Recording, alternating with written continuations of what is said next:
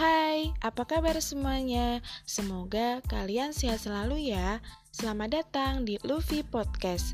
Ada pepatah, tak kenal maka tak sayang. Kenalin, aku Nevi. Mungkin aku akan menemani di penghujung hari kamu. Oh iya, kalian pernah gak sih di setiap malam kalian overthinking?